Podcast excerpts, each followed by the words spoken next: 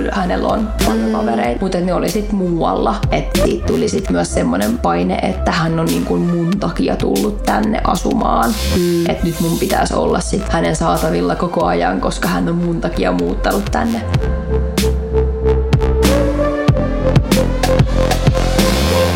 Moikka ja tervetuloa kuuntelemaan Hupsist-podcastin uutta jaksoa. Ja täällä äänessä tuttuun tapaan Tuula ja Venla. Moikka! Hei, tämän päivän aiheesta sen verran. Tiedätkö sen fiiliksen, kun joku alkaa pyytämättä jakelemaan sulle neuvoja ja niksejä johonkin ehkä olemassa olevaan tai sellaiseen ongelmaan, jota ei ole edes olemassa? Mä ainakin voin sanoa, että mä tiedän. Varsinkin kun sä et ole kysynyt sitä, että Jep. vaan sit vaan sua ruvetaan neuvomaan, niin se voi välillä olla ehkä hiukan ärsyttävää. Mutta tämän päivän jaksossa te kuuntelijat saittekin laittaa meille viestiä ongelmista tai pulmista, mitä teillä on. Ja nyt me ihan luvan kanssa voidaan olla täällä muina niksipirkkoina vastaamassa teidän lähettämiin ongelmiin. Eli meillä on lupa kerrankin neuvoa. Yeah. Kyllä. Pakko sanoa disclaimerina tähän alkuun, että me ei todellakaan olla mitään ammattilaisia missään näistä aihealueista, mitä käsitellään. Pienellä terveellä varauksella suhtautukaa näihin meidän neuvoihin, että ei olla mitään kaikki tietäviä täällä. Mitä heti kyseenalaistamassa? no joo, no joo, omalla vastuulla.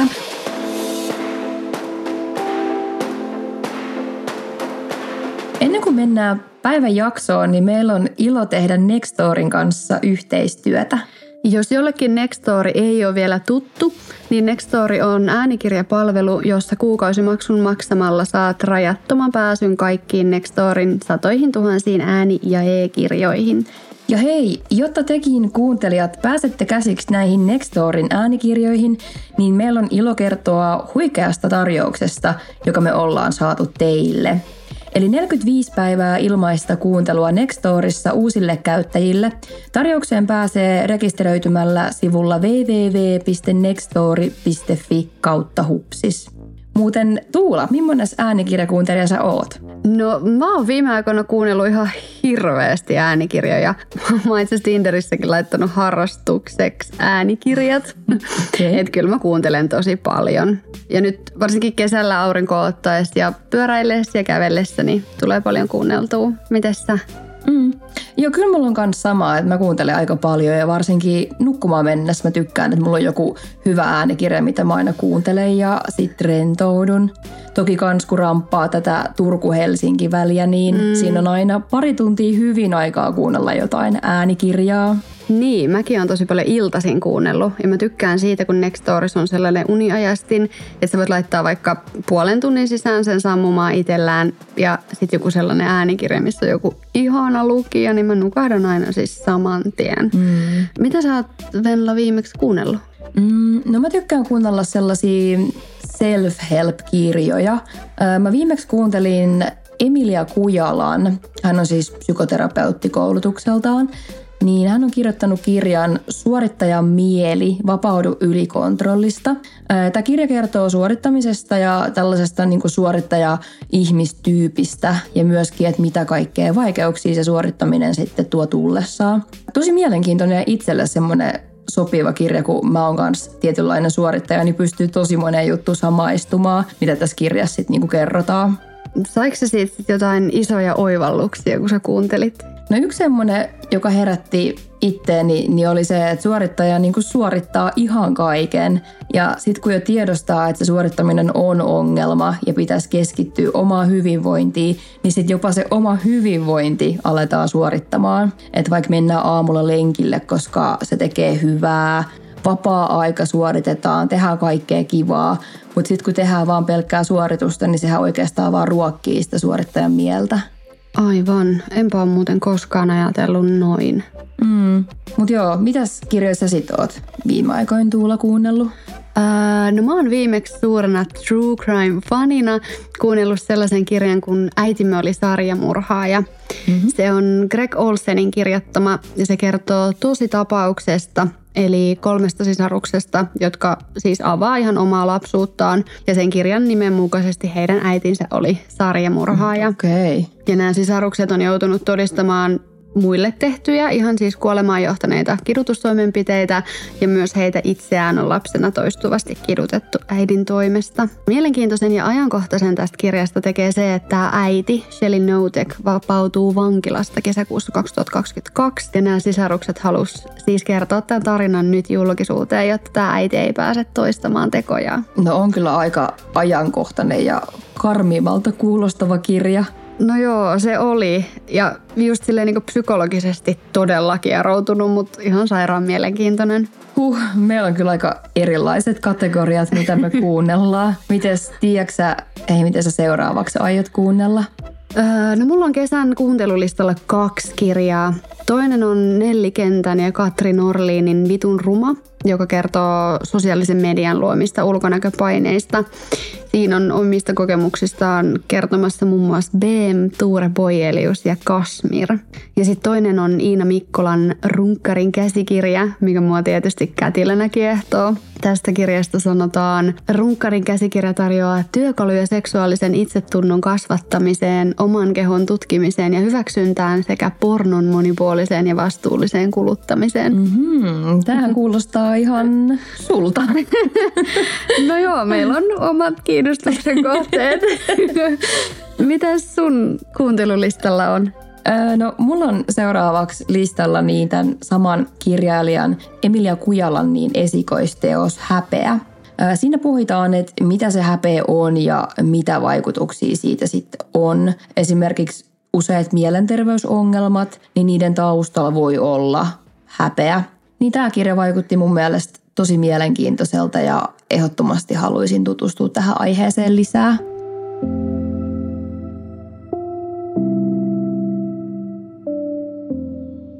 Mennäänkö sitten astiaan? Mennään. Mä voin vaikka aloittaa mm-hmm. täältä. Täällä on tällainen, täytän pian 30V, enkä vieläkään tiedä, mitä haluan tehdä työkseni. Help. No mä, mä voin ainakin sanoa omasta puolestani, että mä oon opiskellut tosi montaa alaa ennen kuin mä päädyin tähän nykyiseen ammattiin. Ja tässäkin ammatissa oikeastaan vasta viimeisen pari vuotta ollut sellaisessa työpaikassa, jonka mä näen, että tämä voisi olla mun, mun semmoinen itselle sopiva työpaikka. Että ei siitä kyllä mun mielestä kannata ottaa mitenkään stressiä. Se löytyy sieltä kyllä. Tuleeko mieleen Venla mitään sellaisia niin kun, ehkä vinkkejä, millä sitä voisi helpottaa? No mä oon itsekin täällä podissakin jakanut tätä mun omaa elämän näkemystä siitä, että ei sitä välttämättä voikaan tietää muuten kuin vaan kokeilemalla sit erilaisia vaihtoehtoja. Silleen mäkin on mennyt, että mm. kokeilu, että olisiko tämä, ja sitten kokeilee tietoaikaa, ja sitten jos toteekin, että okei, ei tämä ihan ollut, niin sitten kokeilee jotain muuta, toi on ehkä tämä Suomen yhteiskunnan jonkinlainen asettama semmoinen normikin, että sit kun sä oot 30, niin sul pitäisi mm. olla sit se vakituinen työpaikka ja asunto ja lapset ja bla bla bla, vaikka eihän se niin oo. Että mm. kyllä se koko elämä on sitä oman polun ettimistä. Varmaan myös paljon ehkä just toi yhteiskunnan asenne liittyy siihen, että aikaisemmin on paljon ollut sitä, että sä alle 18-vuotiaana jo tyyliin kouluttaudut johonkin ammattiin ja teet sitä koko loppuelämästä, niin sit sitä edelleen odotetaan, että niin se menee. Mm. Mutta mä ehkä haluaisin ajatella sen ennemminkin niin rikkautena ja mahdollisuutena, että tänä päivänä on helpompi kouluttautua uudelle alalle, jos joku asia ei tunnukaan omalta. Se ei mun mielestä yhtään huono juttu, että on 30V ja ei ole vielä löytänyt sitä loppuelämän työtä. Mä en ainakaan itse jaksaisi olla koko työuraani yhdessä samassa työssä. Niin, ja mä lähtisin ehkä niinku miettimään, että mikä oikeastaan sua kiinnostaa mm. tällä hetkellä. Sillä tavalla mä oon mennyt. Mikä mua kiinnostaa? Okei, no mua kiinnostaa kielet. Luetaanpas niitä sitten vähän lisää. Tai tällä hetkellä mua kiinnostaa tosi paljon somen tekeminen. Okei, mm. no tehdäänpä sitten somea. Et rohkeasti kysyisit itseltäsi, että mitä mä tykkään tehdä, missä mä oon hyvä, tai ei välttämättä ei tarvitse olla edes hyvä siinä, vaan se vaan, että sä niinku tykkäät siitä ja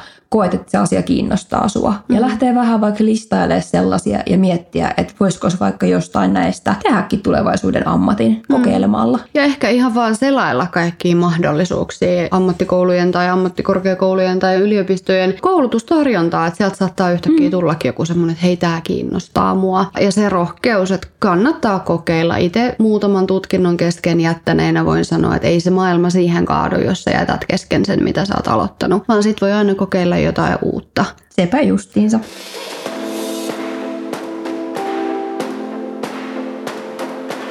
Mennäänkö seuraavaan probleemaan? Mennään vaan. Täällä on tota anonyymisti ö, rakas aviomieheni Nieminen Karl kysynyt tällaista kuin, mitä tehdä, kun sun kumppani salakuvailee sua aina? Tämä onkin joo aikamoinen ongelma. Mitäs mieltä sä oot? Miten sä tähän vastaisit Tuula?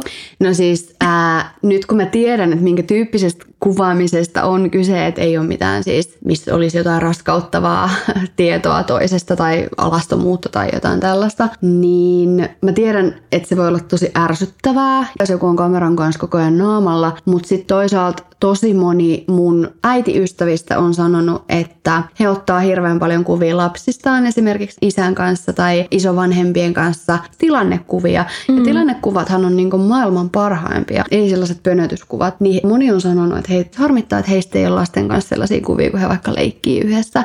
Niin mä jotenkin sanoisin, että ei se ole välttämättä huono, että niitä kuvia otetaan semmoisissa elämän aidoissa tilanteissa, kunhan niitä ei sitten jaeta mihinkään ilman lupaa. Niin, ilman lupaa on varmaan se pääpointti siinä. Ja just tällaiset kumppanin kanssa otetut hölmöily lainausmerkeissä salakuvat, niin eihän ne koskaan sit päädy minnekään mm. ilman, että kysyy toiselta lupaa. Tämä oli nyt Kartsun näkökulma. Kuvaksi Kartsu myös sua? Teekö te tätä molemmat? No ai, että kuvaako? Koko ajan silloin joku jos mä oon vähänkin jossain epäedustavassa asennossa, niin heti siellä on joku kuva otettu ja sitten se hihittää silleen, että musta tuntuu, että tässä kysymyksessä on vähän nyt huumoria myöskin sitten käytetty. Että. Okay. Mutta siis kyllä mäkin häntä salakuvaan. Just pisti hänelle semmoisen Snapchat-filterin, missä on semmoinen itkevä naama ja kuvasin häntä sitten, mutta tota, mä kysyin jälkeenpäin, että saako mm. tämän laittaa ja hän oli vaan, että siitä vaan. Niin jos niissä on jotain niin arkaluontosta ja ne on salaa otettu ja sitten ne ilman lupaa kysymättä jaetaan, niin se on tietysti ehdottomasti tosi väärin. Ja tuli mieleen tuosta silloin joskus viime syksynä, kun ei ollut vielä julkistettu, että jatkettiin Karlin kanssa yhdessä, niin silloinhan meistä jotain salakuvia julkaistiin mm. tuolla jossain netissä. Ja se tuntuu aika ikävältä ja pelottavaltakin. Et meistä oli joku semmoinen kuva, että me käveltiin jossain Helsingin keskustassa vierekkäin.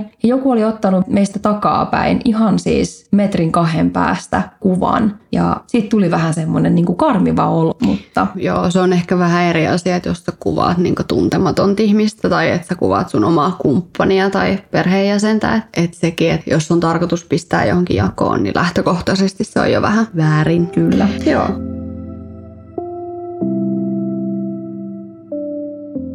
Sitten täällä on, ää, miten päästä erosta yli. Tykkäsin tyypistä todella paljon ja nyt on tosi tyhjä olo. Mm, nämä on kyllä aina tosi kurjia tilanteita ja mm. tästä viestistä ehkä välittyy se, että siitä erosta on vielä aika tosi vähän aikaa. Ja sitten se, kun on ollut tärkeä ihmisen kanssa yhdessä ja yhtäkkiä se ihminen, kehen sä oot tottunut, että niin ei enää olekaan, niin aivan varmasti on tosi tyhjä ja onto olo ja varmaan hakee elämälle semmoista tietynlaista suuntaa. Mm, se on varmaan just se yksi iso asia siinä, se semmoinen iso muutos, mikä sun ihan arkeen tulee, kun se toinen ihminen puuttuu. Mä mietin tota tyhjää oloa, että mulle ei tule mieleen oikein muuta kuin sitä, että sitä tyhjää oloa lähtisi, sitä tyhjyyttä täyttämään jollain. Mutta toskin on sitten se, että joo, tietyllä tavalla se on hyvä täyttää niin. se tyhjä olo, mutta sitten se, että tietää ehkä itsekin, että sitten lähtee touhumaan niin kuin vähän liikaakin niin. asioita, että sitten ei pysähdykään sen tyhjän olon äärelle ja niin kuin omien tunteiden äärelle, vaan sitten tukahduttaa ne just sillä, että vaan koko ajan puuhaa ja on koko ajan menossa. Joo, toi on kyllä totta. Mä mietin sitä ehkä niin jotenkin sieltä kautta, että siihen tyhjään oloon, että sen täyttämistä niin sillä, että tutustuu itseensä uudestaan ja mm. miettii, että kuka mä nyt oon ilman tätä kumppania. Koska parisuhteessa helposti alkaa jossain määrin määrittelee itseään myös sen toisen ihmisen kautta, niin sitten vähän niin lähtisi miettimään, että kuka mä nyt oon ilman tätä toista ihmistä ja muistelemaan, että mitkä asiat esimerkiksi on ollut tosi tärkeitä itselle ennen sitä parisuhdetta ja hakemaan sieltä sitä omaa minää. Niin. Toi on kyllä hyvä pointti. Varmaan myös se, että tekee itsellensä mieluisia asioita. Niin, niin. Ja sitten varmaan se, että niitä fiiliksiä tulee aina, niitä tulee edelleen. Mullekin tulee jostain mun eksistä sellaisia aikakultaa muistot, että miksi me erottiin. Niin silloin ehkä siinä hetkessä ei kannata siis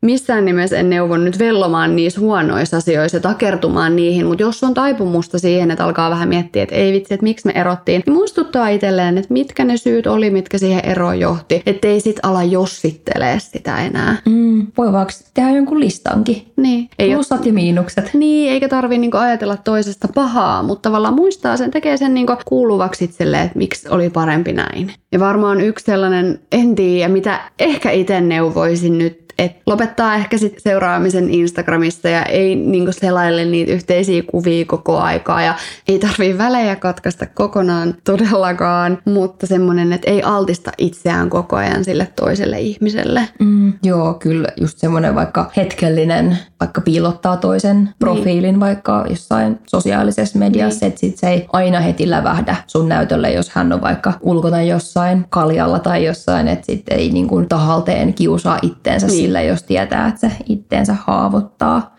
Mutta kyllä mä sanoisin, että, että ottaa itselle sen ajan ja niille tunteille ja sit mm. se on tärkeää, että antaa myöskin niinku niiden tunteiden tulla. Että jos itkettää, niin sit vaan antaa niinku mennä ja parkua, mm. koska sitten ainakin mulla se helpottaa, että sitten sen jälkeen on semmoinen puhtaampi olo, että kun on saanut sen ikävän tunteen pois. Ja sitten nähdä kavereita, mm. olla perheen kanssa – käydä vaikka kävelyllä. Niin, mutta aika näissä auttaa. Se on se, se, on se stereotypisin ja se, mitä vastausta aina kaikki vihaa, ainakin, jos mulla on ollut joku mm. iso ero ja sitten mulla on silleen, no se on se aika sitten, joka siinä auttaa, niin mm. sitten tekee mielellä silleen, että joo, oo jo hiljaa.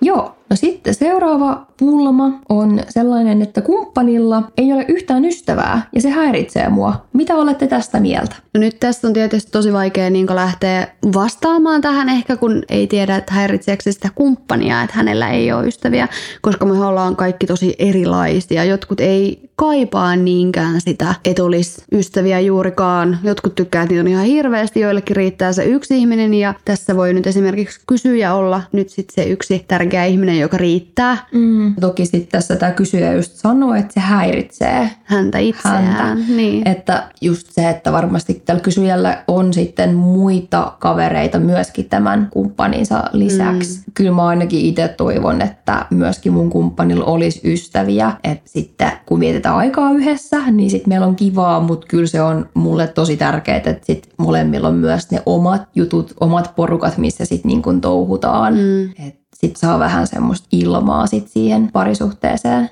Ja se, että se on ehkä ikävä tilanne, jos itse on semmoinen niin menevämpi ja, ja näkee paljon omia ystäviään ja toinen ei sitä tee ja toinen on esimerkiksi paljon kotona, niin mä huomaan itsestäni, että jos puoliso jää kotiin yksin eikä ole mitään omia menoja, mitä hän tekisi tai mitään semmoista omaa, mitä hän tekisi, niin sit mäkään en jotenkin raaski jättää sitä toista sinne kotiin. Niin, Et sit, rupeeko siinä vähän niin kuin sääliä sitä toista niin, vai tai sit tulee mä... kurja fiilis sen toisen puolesta? Niin, niin sit mä jätän niin kuin menemättä. Joo. Et sit mä en näe niitä mun ystäviä, jos se tarkoittaa sitä, että mun pitää jättää mun kumppani yksin. Että sillä se on helpompaa, jos molemmilla on. Mm. Niin, meillähän oli vähän viime kesänä Kallukankaa se tilanne täällä Turussa, mm. kun me asuttiin, että tämä oli ihan vieras kaupunki Kallukalle. Mä olin päivät töissä ja sitten kävin myös sitten tanssitunneilla. Niin kyllä mulla oli tosi kurja fiilis sit jättää toinen kotiin yksin, kun mä lähdin sitten treeneihin ja oli semmoinen vähän niin kuin velvoite fiilis tietyllä mm. tavalla, että täytyisi olla sen toisen seurana ja näyttää toiselle paljon tätä uutta kaupunkia. Ja sitten samaan aikaan no, mä tiesin kyllä sen, että Kallukka kaipasi hänen omia kavereitaan, koska kyllä hänellä on paljon mm. kavereita, mutta ne oli sitten muualla. Että siitä tuli sitten myös semmoinen paine, että hän on niin kuin mun takia tullut tänne asumaan. Mm. Että nyt mun pitäisi olla sitten hänen saatavilla koko ajan, koska hän on mun takia muuttanut tänne.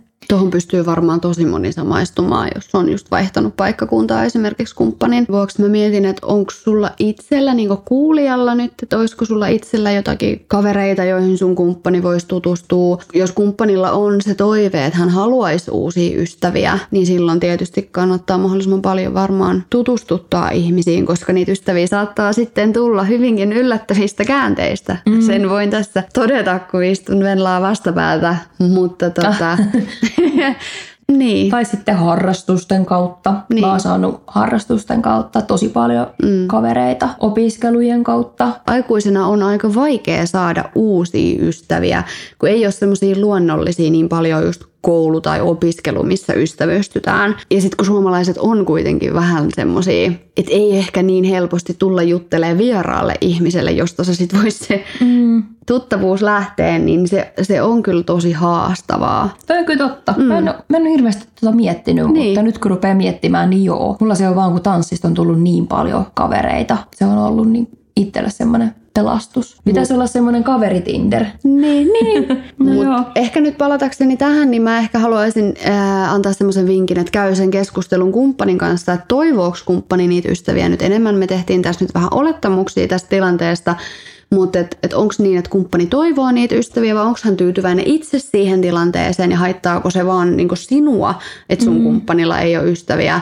Ja sitten se, että jos on niin, että kumppani on tyytyväinen, niin sitten vaan sen, että mitä kumppani sitten taas toivoo, että häiritseekö häntä esimerkiksi, että jos sä näet paljon sun omia kavereita, niistä täytyy sitten keskustella, mm. jos se häiritsee. Toi on aika tyhjentävä vastaus, mennäänkö sillä? Mennään tällä.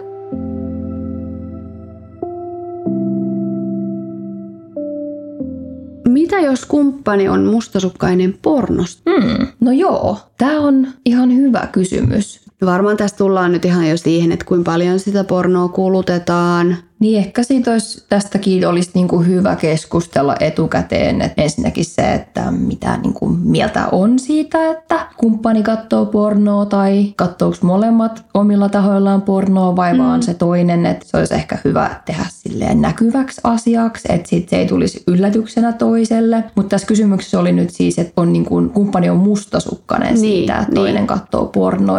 Niin selvästi tässä huomaa nyt, että se kumppani ei tykkää siitä, mm. että tämä toinen osapuoli katsoo sitä. Mm. Auttaisikohan sellainen keskustelu, mm, koska ihmisillä on yleensä ihan semmoinen jotenkin järkeenkäyvä syy sille, että miksi katsoo pornoa. Että et tavallaan jotenkin se avaa sitä, selittää, että minkä takia tykkää pornosta. Et esimerkiksi jos itse olen parisuhteessa ja katson pornoa, voin sen nyt myöntää tässä julkisesti, että katson pornoa, niin et jos vaikka kumppani ajattelisi, että mä jotenkin katon niitä miehiä ja ajattelen, että ne on niin hyvän näköisiä, että mä katon sen takia, ei. Esimerkiksi tällainen ei ole mulla mitenkään syynä, miksi mä katsoisin pornoa. Tavallaan avaa niitä syitä, mi- mitkä on ne syyt, koska toinen saattaa just ajatella, että jos mun mies kattoisi pornoa, niin mä voisin jossain tilanteessa ajatella, että no niin, että se katsoo niitä naisia ja ne on näyttää paremmalta kuin minä ja, ja näin. Ja todennäköisesti ne mun kumppanin syyt katsoa pornoa on aivan jossain muualla. Niin, koska eihän ne ole kauhean realistisia, Ei, ne pornon ei, hahmot, ei, ketkä ei. siellä on. Että, että sehän on nimenomaan enemmän niin semmoisen, miskä sanoisi, seksuaalisen kiihottumisen takia. Niin. Eikä enemmänkään sille ei ajatella, että, joo, että nyt oh, toi on niin hyvän näköinen, että nyt, mm. nyt mä haluan tota katsoa, vaan enemmän se on se, mitä ne siinä puuhailee. Niin. Porno on ehkä, mä näen pornon sellaisena niin helppona keinona kiihottua ja helppona keinona hoitaa homma, suomeksi Niin. sanottuna. Siihen ei tarvitse mielikuvitusta käyttää, Niin. kun sä voit vaan painaa play-nappia. Niin, et kannattaisi ehkä käydä keskustelua siitä, että miksi sitä pornoa katsoo ja toisaalta kuunnella sitä kumppania, että minkä takia kumppania harmittaa, että sä katot pornoa. Todennäköisesti hänkin pystyy antaa jonkun syyn sille, mink, mik, miksi hän harmittaa, mm. pelkääkö mitä hän pelkää. Onko taustalla jotain ajatuksia siitä, että hän just pelkää, että ne naiset näyttää paremmalta tai miehet näyttää paremmalta kuin itse tai avaa puolia toisin sitä. Mm, kyllä. Ja sittenhän sitä voi myös katsoa yhdessä. Mm. Voihan se olla, että se toinen, joka on mustasukkainen, niin ei välttämättä hirveästi edes tiedä, mm. että mitä siinä pornossa, mistä siinä on kyse. Siis mä oon törmännyt itse asiassa itse, että kun mä oon ehdottanut miehelle, että katsotaan pornoa yhdessä, niin aika usein sieltä tulee niin kuin, että ei. Että sitten taas jotenkin se porno halutaan pitää niin kuin yksityisenä. Ai jaa. Tähänkin se keskustelu sitten kuitenkin. Keskustelu, niin.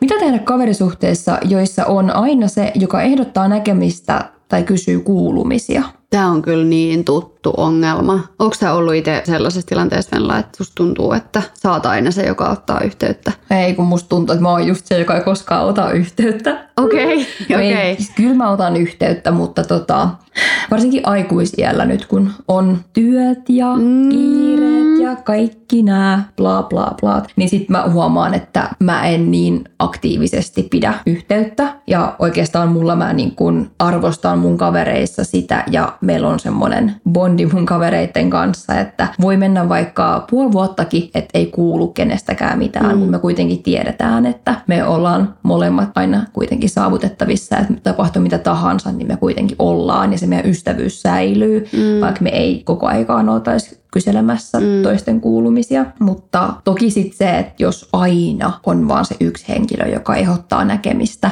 niin kyllä se pitäisi olla semmoista vähän enemmän tasapainossa. Niin. Että en mä nyt ihan ole semmoinen, joka ei ikinä ehdottaisi mitään näkemistä. Mm. Et yleensä se, että jos joku kysyy, että nähtäisikö, ja se ei mulle käy, niin sitten mä ehdotan jotain uutta, mm. uutta aikaa. Että siinä pysyy kuitenkin se semmoinen vuorovaikutus, tasapaino. Onko sulla kokemusta sitten No mulla, mulla on kyllä, mulla on siis, tuntuu, että menee hyvin kausittain se, että joidenkin ystävien kanssa, että sitten aina saattaa mennä useita kuukausia, että mä oon se, joka laittaakin viestiä ja sitten saattaa mennä pitkä aika, että sitten taas se on se mun ystävä, joka ehdottaa sitä näkemistä. Kannattaa vähän ehkä tunnustella sitä, että onko se aina ollut näin. Mm. Ja toisaalta, jos se on aina ollut niin, niin mä mietin sitä, että onko se sitten vaan semmoinen kirjattomaton sääntö teidän välillä. Että se on aina ollut niin, niin sitten siihen on tottunut, että se on aina sinä, joka ottaa yhteyttä. Ja tostakin voisi varmaan sanoa, niin. kuitenkin jos on kyseessä hyvä ystävä, niin olla sillä, että hei, että Juu. mites muuten, voisitko säkin välillä ehdottaa jotain? Niin, koska sitten varsinkin jos toinen kuitenkin aina niin lähtee mukaan, kun sä ehdotat ja vastaa ja tarttuu siihen, niin sitten saattaa olla kyse ihan siitä, että olette esimerkiksi erilaisia siinä semmoisessa tietynlaisessa, että toinen tekee aloitteita helpommin kuin toinen. Mm. Mutta kuitenkin jos se selvästi häiritsee sitä toista, että mm. se toinen tekee aina sen aloitteen, niin sitten mä suosittelen kyllä nostamaan Joo. kissan pöydälle ja Joo. Niin sanomaan siitä, että hei, että tämä ei nyt vetele. Juu, juu. Et, ja sillä niin jos on kunnon niin ystäväsuhteesta kyse, niin ihan samalla tavalla kuin parisuhteessakin, niin kyllä ystävien kanssakin täytyy välejä selvitellä välillä ja, ja niin sanoa, että hei, että nyt tämä ei tunnu musta hyvältä. Mm. Että ootko, et ootko huomannut, että se on aina minä, joka laittaa viestiä. Niinpä. Semmoinen olla... ilman puhdistaminen niin. tekee ihan hyvää niin. välillä. Siitä tulee väistämättäkin sellainen olo, että jos sä oot aina se, joka laittaa viestiä, niin sitten tulee kuitenkin hiipii mieleen se, että no haluuks tämä toinen mm. ihminen oikeasti nähdä mua ollenkaan vai näkeekö se vaan nyt kun mä pyysin? Kyllä. Jatketaan vähän tästä kaveriteemalla. Mitä jos ei pidä kumppanin kavereista tai kumppani ei pidä omista kavereista? Kyllä toi on aika ikävä tilanne, koska mulle ainakin mun kaverit on niin kuin kaikki kaikessa ja tosi mm. tärkeitä. Ja jos jostain syystä mun kumppani ei tykkäiskään niistä tai tulisi niiden kanssa juttuun, niin sitten mun kumppanissa olisi kyllä jotain vikaa. Ja mä tiedän kyllä ihan siis täysin, että Kalukka itse asiassa kirjoitti siihen sen, ihan siis siihen sen enskarikirjeeseen, mikä annettiin silloin hääpäivä aamuna, Joo. että pare tykkää mun kavereista, koska oh, jotain tämmöistä. Sitten mä olin ihan, että okei, tietysti. Tai siis mulle se on niin itsestäänselvyys, että jos mun kumppani on hyvä tyyppi, niin varmasti sen kaveritkin on. Yep. Et kaverit on tietyllä tavalla kuitenkin heijastumia siitä sun kumppanista tai susta itsestäsi. Mm. kuitenkin jostain syystä ne on sen kavereita. On, kyllä mä voin allekirjoittaa tuon. Meillä on semmoinen kaveriporukka, että puolisot on suhteellisen paljon siinä mukana. Ja jos mulla olisi sellainen puoliso, joka ei halua nähdä mun ystäviä tai ei halua sosiaalisoida ollenkaan tai että kokee jotenkin raskaaksi sen, että pitää niin nähdä mun ystäviä, niin ei se vaan toimi, koska se on mulle tosi tärkeää ja se on myös mun ystäville tosi tärkeää, että he tuntee mun kumppanin hyvin. Mä mietin, että, että toisaalta sitten on tavallaan se, että onko tässä tilanne se, että ei oikeasti tykkää yhtään, että ei niinku voi sietääkään, vai onko sitten vaan niinku niin, että ei nyt välttämättä ihan hirveästi välitä, mutta tulee toimeen ja tykkää kuitenkin nähdä. Niin, että tulee sen kumppanin niin. takia niin niiden kanssa toimeen. toimeen tai sille, sille yrittää ja on niin. silleen, että joo, että voidaan nyt viettää aikaa niin. yhdessä, vaikkei sit, niin. jos ei olisi sitä kumppania, niin tuskinpa siitä ehkä niin kuin hengaisi. Niin, että en mä nyt näe sitä pahana, että jos mun kumppani nyt ei välttämättä kaikkien mun ystävien kanssa olisi sille ylimpiä ystäviä, mutta että toimeen täytyy tulla. Ja, mm. ja niin illanistuja siis en arvosta välttämättä, jos istuu ihan täysin tuppisuuna eikä sano mitään mun kavereille, niin se olisi mun mielestä vähän Joo, ei, kyllä ikävää. täytyisi vähän löytyä sitä semmoista efforttia ja niin. kiinnostusta niin kuin tutustua niin. mun ystäviin niin. tai perheeseen. Mä voisin sanoa, että se on kyllä ihan välttämättömyys mun kumppanissa. On, on. Ja mä muistan, siis yhdessä parisuhteessa oli sellainen tilanne, että mun kumppani oli siis kaksikielinen. Ja mä huomasin, että mua itseeni harmitti tosi paljon se, että kun me oltiin yhdessä jossain, niin ymmärrän ja puhun kyseistä kieltä kyllä, mutta en ihan hirveän sujuvasti. Niin sit mua jotenkin häiritsi se toisaalta, että kun he puhuu hyvää suomea myöskin, niin sit kun se keskustelu käytiin toisella kielellä, niin se harmitti mua. Mutta totta kai mä samaan aikaan mietin, että en mä voi tulla sinne ja olettaa, että he vaihtaa niinku kieltä. Mm. Mutta se vaikeutti tosi paljon sitä, kun en mä pysynyt missään jutuissa mukana. En mä tajunnut kaikkea, kun he puhuu tosi nopeasti, enkä päässyt samalla tavalla siihen keskusteluun mukaan. Niin kyllä se oli vaikea. että sä et sit puhunut tätä kieltä? Kyllä he tiesi, oh, joo. Okay. Ja, ja se oli itse asiassa mielenkiintoista. Mun kumppani ei tehnyt hirveästi efforttia sen eteen, että he vaihtaisi kieltä, mutta hänen ystävät kyllä niin oh. välillä yritti vaihtaa sitä kieltä Suomeen, mitä mä arvostan tosi paljon, mutta sitten se vaihtui aina takaisin niin. kuitenkin toiseen kieleen. Toi on ihan täysin ymmärrettävää ja mulle tuli just mieleen, mä oon seurustellut englanninkielisen ihmisen kanssa ja hän oli sitten käymässä Suomessa ja me oltiin tällaisissa mun kaverin tupareissa. Hän myös tunsi niinku sen mun kaverin, että oli ihan tuttua porukkaa, mutta siellä oli noin kolmisenkymmentä ihmistä. Ja kaikki oli siis suomalaisia, paitsi sitten tämä mun eksä, joka oli sitten englanninkielinen, niin sitten me istuttiin sit siinä iltaa isossa piirissä ja kaikki ihan siis kysymättä keneltäkään vaihtoi sen keskustelun englanniksi. Mm. Ja sitten tämä mun entinen kumppani, hän tietysti niinku tajusi sen, että okei, kaikki puhuu nyt sitten englantia, kun hän ei puhunut sanaakaan suomea. Ja hän oli ihan häkeltynyt silleen, että hei, et ei nyt mun takia niinku teidän tarvitse vaihtaa kieltä tästä näin. Et kaikki että joo, joo, totta kai, että kyllä me niinku halutaan, että sä tuut mukaan ja sä ymmärrät kaiken ja, ja oot messissä. Ja mun mielestä oli ihan hirveän hieno huomion osoitus. Mä en edes tuntenut niitä kaikki ihmisiä, jotka oli siellä, mutta he halus kuitenkin puhua englanniksi, että kukaan ei jää ulkopuoliseksi. Toi on ja ilmeisesti siis tämä sun kumppani oli niinku natiivipuhuja. Hän oli natiivi niin, puhuja, se joo. vielä tavallaan, että itseäkin jännittää, vaikka puhun tosi niinku sujuvaa englantia, niin muakin jännittää puhua natiiville. Mm. Niin se vielä, että, että he uskalsi kaikki tehdä sen, että he puhuu natiivin kanssa Toi on muuten englantia. totta, koska niin. just, joo, se voi olla suomalaisilla aika suurikin kynnys, niin. että puhuisi englantia ja vielä natiivin kanssa. Niin, joo. Mm. Mutta summa summarum, niin ei kumppanin kavereitten tarvii olla sun ylimpiä ystäviä, mutta kyllä... Niin Mutta ei vihollisia. Niin, niin että kyllä kumppanin ystävistä täytyy pitää. Kyllä.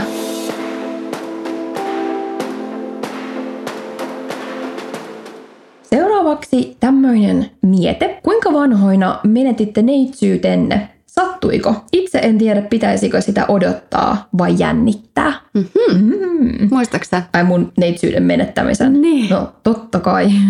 se oli, joo. Mä itse silloin, mulla oli siis kauheat ongelmat. Mä ajattelin, että äh, mä oon ihan hirveä ikäloppu ja kaikki on sen menettänyt jo paljon aikaisemmia vuosia sitten. Mä olin siis just täyttänyt 18. Aivan. Ja mä muistan, mä toivoin, että mä en olisi kerännyt täyttää 18 ennen kuin tämä tapahtuu. Mutta siis tällä nyt kun miettii 12 vuotta myöhemmin, mm. niin toivon, että voisin sanoa sille Venlalle, että hei, ei mitään kiirettä, älä tee sitä. Sulla on vielä koko elämä aikaa odottaa sitä oikeaa kumppania. Eli koetko sä, että sä teit sen päätöksen sitten kuitenkin vähän sellainen sen takia, että sä olit jo niin vanha lainausmerkeissä? Totta kai, joo. joo. Tein sen ihan siis pelkästä paineesta. Mm mulla ehkä siihen aikaan mun ympärillä oli semmoisia ihmisiä, jotka oli jo sen kokenut ja mm. puhu siitä aika paljon. Mä olin siis silloin vaihto-oppilaana Meksikossa ja meitä oli sitten kymmenisen nuoren porukka. Siellä sitten kaikki ne tytöt oli sitten jo menettänyt neitsyydensä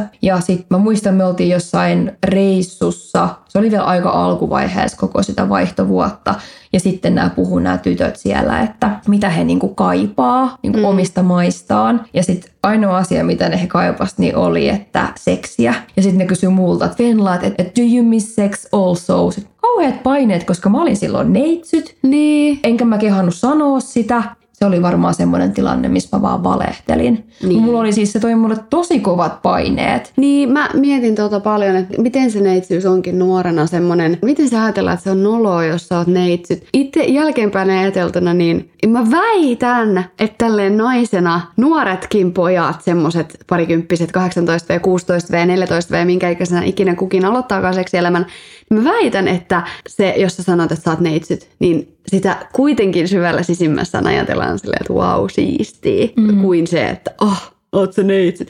Että kuin se onkin niin kun itselle sellainen, voi vitsi, musta varmaan jotain vikaa, kun mä oon neitsyt. Ja sitten sille kumppanille se saattaa kuitenkin olla sellainen hieno asia. Siitä ei kannata ottaa sellaista riippakiveä, mistä pitää päästä eroon. Se on jotenkin niin helppo nyt tälle niin kolmikymppisenä sanoa, että vitsi, kun... älkää niin. murehtiko. Ja, mutta kun mä muistan niin elävänä sen, mä mietin jo monta vuotta ennen sitä, kun mä menetin sen neitsyyden, että mikä musta on vikana, niin. kun ei. Vaikka sus ei ole yhtään mitään vikaa, ei, vaikka sä olisit neitsyt 40-vuotiaana. Ei, ja sitten se, että kun puhutaan seksin harrastamisesta esimerkiksi, niin uusi kumppani on aina uusi kumppani. Ja täytyy aina niinku uudestaan opetella se, että miten tämä homma menee. Et jos ajattelee, että jos et sä koskaan harrastu seksiin, niin sä oot siinä jotenkin huono tai kokematon, niin sitä sä oot melkein aina uuden kumppanin kanssa. Kolmekymppisenä mä voin vielä sanoa, että kun mä tapaan uuden ihmisen ja mä harrastan uuden ihmisen kanssa seksiä, niin mulle eka kerta on aina sellainen sen ihmisen kanssa, mikä pitää vaan jotenkin suorittaa alta pois. Sä oot aina yhtä ulalla uuden ihmisen kanssa. Et se ei auta, vaikka sä oisit harrastanut seksiä aikaisemmin. Mutta kyllähän tuohon tosi usein liitetään vaikka yhdyntäkipu tuohon niin. ensimmäiseen kertaan. Niin. Että kun ei yhtään tiedä, että mitä odottaa, ja sitten vaan puhutaan, että joo se sattuu ja tulee verta, niin, niin kyllä sitä eh- varmasti sitten jännittääkin. Mutta... mutta ehkä sitä suuremmalla syyllä kannattaa mieluummin, jos pystyy, niin tekemään sen sellaisen kumppanin kanssa, johon luottaa ja jolle esimerkiksi uskaltaa sanoa, että mua jännittää, koska se on täysin luonnollista. Ja molempia varmasti jännittää niin, yhtä paljon. Niin. Että... Ja ihan varmasti vaikka kumppani olisi kokeneempi, niin myös kumppania jännittää. Niin semmoinen luotettava ihminen ja sen turvallinen ilmapiiri ja se, että kun sen sitten päättää jossain vaiheessa tehdä, jos jossain kohtaa tulee sellainen olo, että ei haluakaan, niin aina voi sanoa, niin kuin, että ei, että ei tehäkään tätä nyt. Mm. Ja toisaalta ehkä myös se, että kun on katsonut noita kaikki jotain euforiaa ja, ja mitä näitä on näitä teinisarjoja, niin sitä on hirveästi jotenkin romantisoitu sitä ekaa kertaa. Että se on nyt jotain niin kuin rakkautta ja romantiikkaa ja orgasmeja ekalla kerralla. No todennäköisesti se voi olla, mutta todennäköisesti ei ole. Ja se ei välttämättä satu, mutta ehkä yleisempää on se, että se on vähän sellainen, jaa. Tässäkö se Tässäkö nyt oli? tämä nyt oli?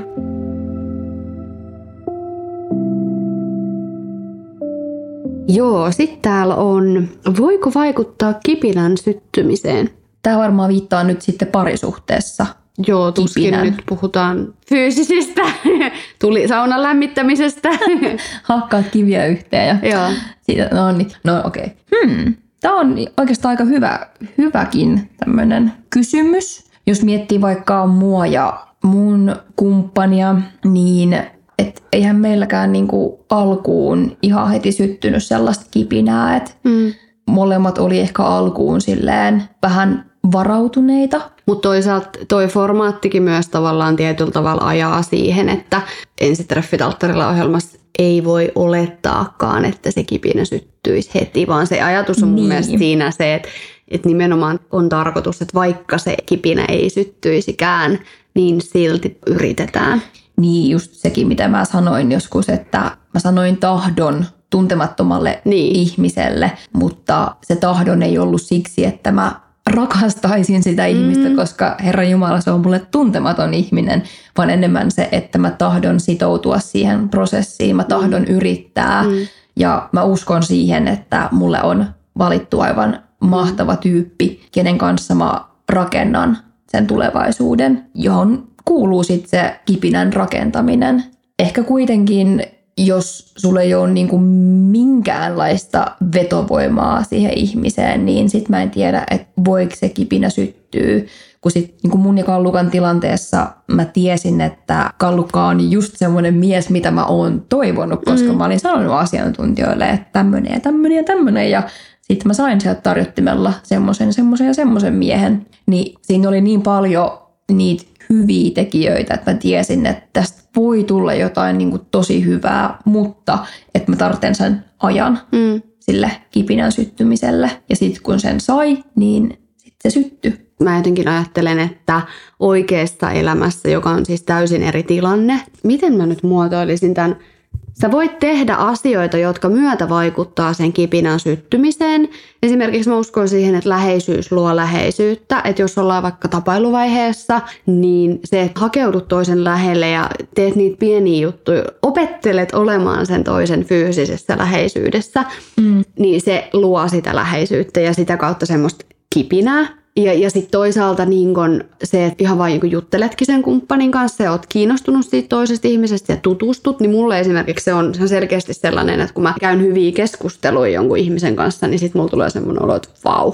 Ja sitten se syttyy se semmoinen kipinä. Mm. Että ne on myöskin voi olla tosi erilaisia ne tavat, mutta sitten mä en usko ehkä siihen, että jos sitä semmoista mahdollisuutta sille kipinälle ei ole, jos ei ole sitä vetovoimaa, niin ei sitä kipinää niin kuin väkisin voi sytyttää, niin. jos ei sitä niin ole. Ja sitten miettii, että jos on semmoinen parisuhde, että on ollut pitkään, tosi pitkään jo yhdessä, ja mm. sitten se kipinä on ehkä vähän niin kuin sammunut, liekki on sammunut, niin, niin tuommoisissa tapauksissa mä kyllä uskon, että sen saa Juu, kuitenkin elvytettyä. Koska se on joskus se on ollut. ollut. Niin, se on joskus ollut siellä, mutta et sitten et jos ei ole niin kuin mahdollisuuttakaan, että se voisi ikinä tapahtua, mm. niin sitten niin kuin ei. Mutta joo, toi oli hyvä pointti, että vanhassa parisuhteessa on vähän eri asia kuin, että jos sä mietit vaikka jotain uutta ihmistä, mm-hmm. että syttyykö se liekki vai ei. Niin, ja just ehkä tämä mun omakohtainenkin kokemus ei ole kovin semmoinen arkipäivää verrattavista, koska mm. se, että menee tuntemattoman kanssa naimisiin tosta noin vaan, sut paritetaan jollekin, niin, niin se on niin epäaito tilanne.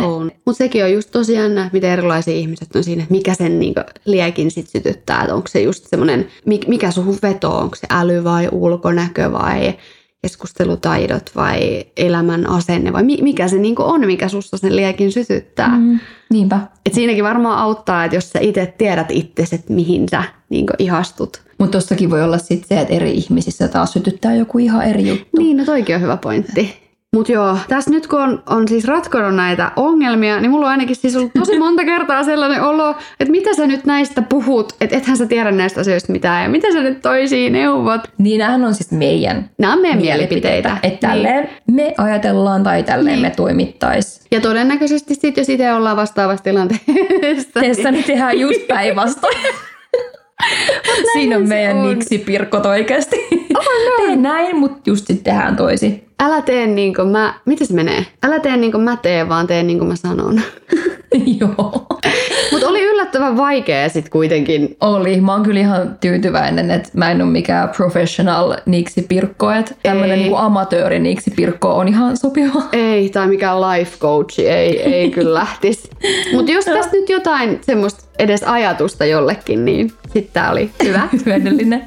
Hei, ihanaa, että kuuntelit jakson ja me taas kuullaan ensi viikolla. Ja muistutuksena vielä, eli tosiaan sivulla www.nextory.fi kautta hupsis saatte uutena käyttäjänä 45 päivää ilmasta kuunteluaikaa Nextorin palvelussa. Hupsis podcast löytyy Instagramista ja siellä meidän touhuja enemmän. Mukavaa viikkoa teille kaikille. Moikka! Moi moi!